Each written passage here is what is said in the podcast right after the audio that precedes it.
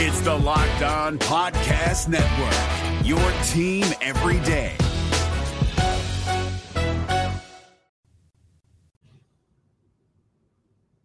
The Twins fall in game three of this four game series to the Kansas City Royals at Target Field. Let's break it down on today's Locked On Twins postcast.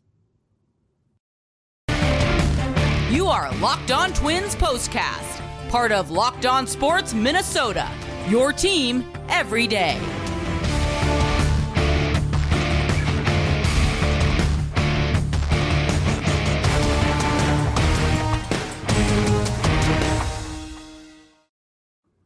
And welcome to another edition of our Locked On Twins postcast. Today is Saturday, May 28th. I'm the host of Locked On Twins, Nash Walker, here with writer and reporter at Access Twins, Brandon Warne.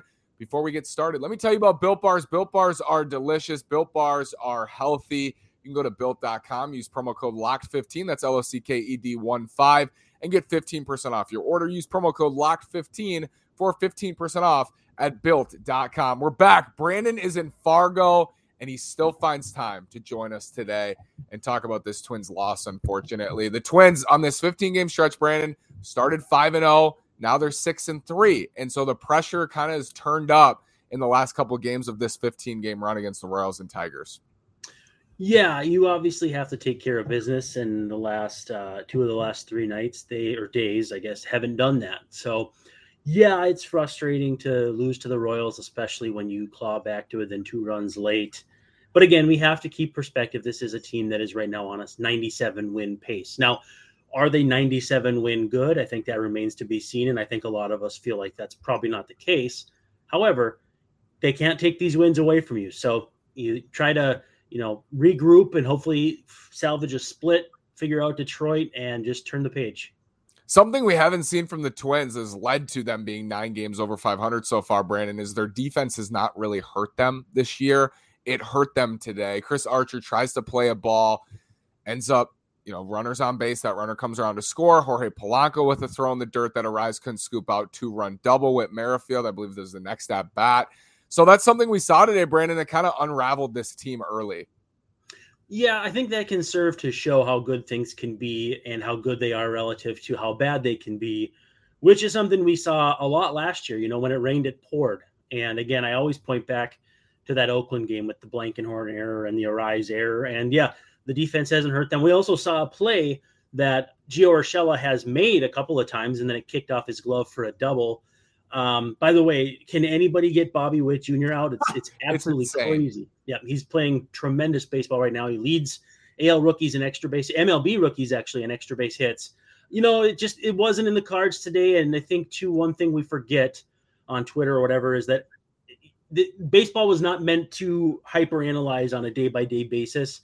This is still a good team, but yeah, it, this was kind of a stinker today. And I think you had a front row seat, so you probably saw it just as well as any of us. Yeah, not front row, but we were there certainly, and it was a nice day out at Target Field. I think I thought of Thursday night. They should have won Thursday night, and they blew that game on Thursday. Days like today are going to happen and you know there were some lightly hit balls for run scoring hits from the Royals. So today's going to happen. I think you're you're on on board with that. But it just felt like they needed to win Thursday because then they could take three out of four tomorrow. Yeah, and I think too we're seeing adjustments from Rocco. We saw Tyler Duffey pitch Thursday, give up the lead, and now he pitched today in a game where they had a four-run deficit. This is a fluid bullpen. You can see a guy like Trevor Megill move up that link very quickly or up the ladder very quickly. It's a very fluid situation also too with Danny Coulombe going back on the IL and um, Cano going back to St. Paul, bringing up Jovani Moran and um, Juan Minaya. Uh, Juan Minaya. Yeah. It, it's going to be a fluid situation as they try to figure some things out. Um, besides, though, I think the answer to this bullpen lies in the rotation, and it was the guy who started today. Yeah, Chris Archer, four innings, thir- three earned runs, five runs allowed. What did you think of Archer, Brandon, early on? Did you think it was more the defense behind him, or do you think he he was struggling? Yeah, I think it's a little of both, and I think he's an emotional guy on the mound too, and so things. Um, I don't. I won't say they'll necessarily get to him, but he definitely wears his emotions on his sleeve. And again, I think I think he's just to a point where you can't get any more than four innings out of him. So what are you supposed to do? So I think the plan needs to be at some point that he gets a look in the bullpen because it's just it's not working in the rotation right now. He hasn't blown up on them, but it's just not working.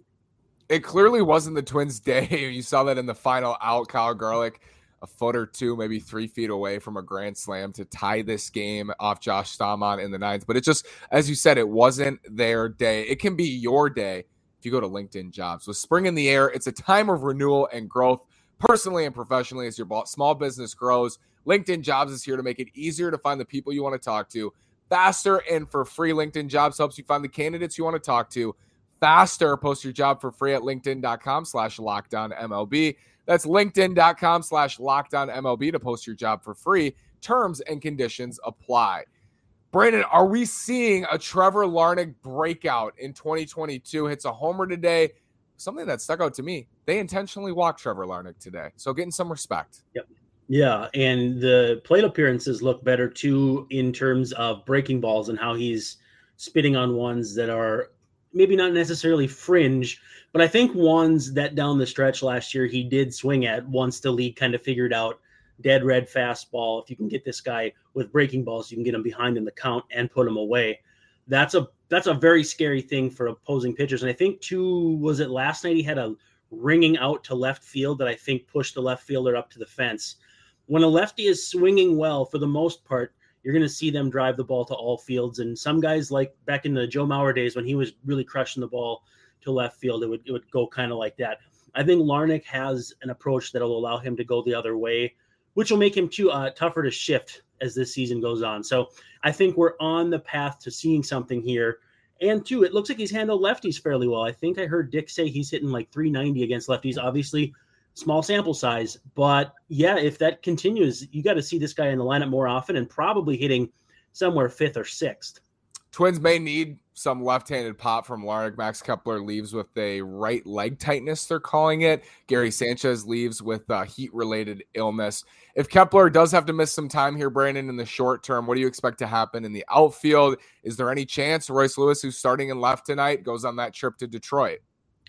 To me, it seems like Kirilloff, just because he's been swinging it better lately and it's a more natural positional fit. But like you said, and I showed it up, uh, put up on Twitter too, Royce Lewis is playing left field for St. Paul. So it does leave open the possibility. I haven't looked at pitching matchups either. So it, to me, it, again, it makes more sense to go with Kirilloff, but it, I don't think there's a wrong answer here of if they think they can find playing time for Royce Lewis because his play – very obviously merited staying up here. And then I know he made it in a Baseball America hit list or something the other day for having a big game. So he has not disappointed this season, to say the least. Is it time at all, Brandon, to wonder how the Twins might handle that nine game stretch in Toronto, playing the Yankees and the Rays at home? Lost three out of their last four. It feels like they need to win Sunday. you know, it's a May game against the Royals, but you don't want to lose three out of four. I mean, it's all about maintaining positive mojo. And two, you would have never expected Kansas City to come in here and take two of three or potentially three of four, depending on how the Sunday game goes. So the game has ebbs and flows. The Twins could go into or go up against Tampa and sweep them for all we know. But it is going to be a good test. I believe Toronto has been down a little bit, so they're going to be like a, a, wounded animal fighting for their lives. Even though it's only late May, um, they have definitely not lived up to expectations. I know Berrios is having a tough go of it. I think even Vladimir Guerrero Jr.'s OPS is under 800. So you don't want to run into these teams when they're really looking to pick up games in the win column, but it's going to be a gauntlet, and you got to hope that you get to that point in pretty good shape. I was uh, crazy last night mapping out who the Twins might see in Toronto. I believe it's Kikuchi Friday, Barrio Saturday, and Gausman Sunday. So missing Manoah, I guess you'll take that trade up, but Gausman's tough as yep. well. Zack Greinke, Sonny Gray, Sunday. We know that'll be the matchup. What should Twins fans be looking for here? Seen Greinke so many times. Sonny Gray was awesome his last time out. Yeah, hopefully more of the same. I don't remember seeing a, a Twins pitcher as in command as Sonny Gray was last time out in a very long time. And again, if Greinke gets eaten out of the palm of his hand, you kind of get into your own brain. He's a heady guy. And I know I've probably said this before because I think they faced him earlier in Kansas City. But if you can just you know find your pitch, identify it, he's not going to blow it past you, and you could put the ball in play. That should be enough against a guy who throws in the mid 80s. But he's still in the big leagues for a reason. He's he's always two or three steps ahead of hitters, it's going to be fun because it's two veterans who are the kind of like stoppers for their pitching staffs, respectively. The Twins need a stopper right now. Kansas City wants to get back closer to 500, and who knows, maybe make some noise in the second half. So it should be for for a Memorial Day weekend Twins Royals game. It should be pretty entertaining and pretty fun. I think you said it best earlier this season. This is why they traded for Sonny Gray to win games like like Sunday, to not lose this series, to take a split four and three week against Detroit and Kansas City, and then head out to play the Tigers in Detroit in the Motor City next week. Brandon, thank you so so much. We'll be back tomorrow. Like, subscribe, comment, Locked On Sports Minnesota from the in law's house in Fargo. He's committed to you, ladies and gentlemen. Brandon Warne. Thanks, Brandon. We'll talk tomorrow. Be good. Hey, Prime members, you can listen to this Locked On podcast ad free on Amazon Music. Download the Amazon Music app today.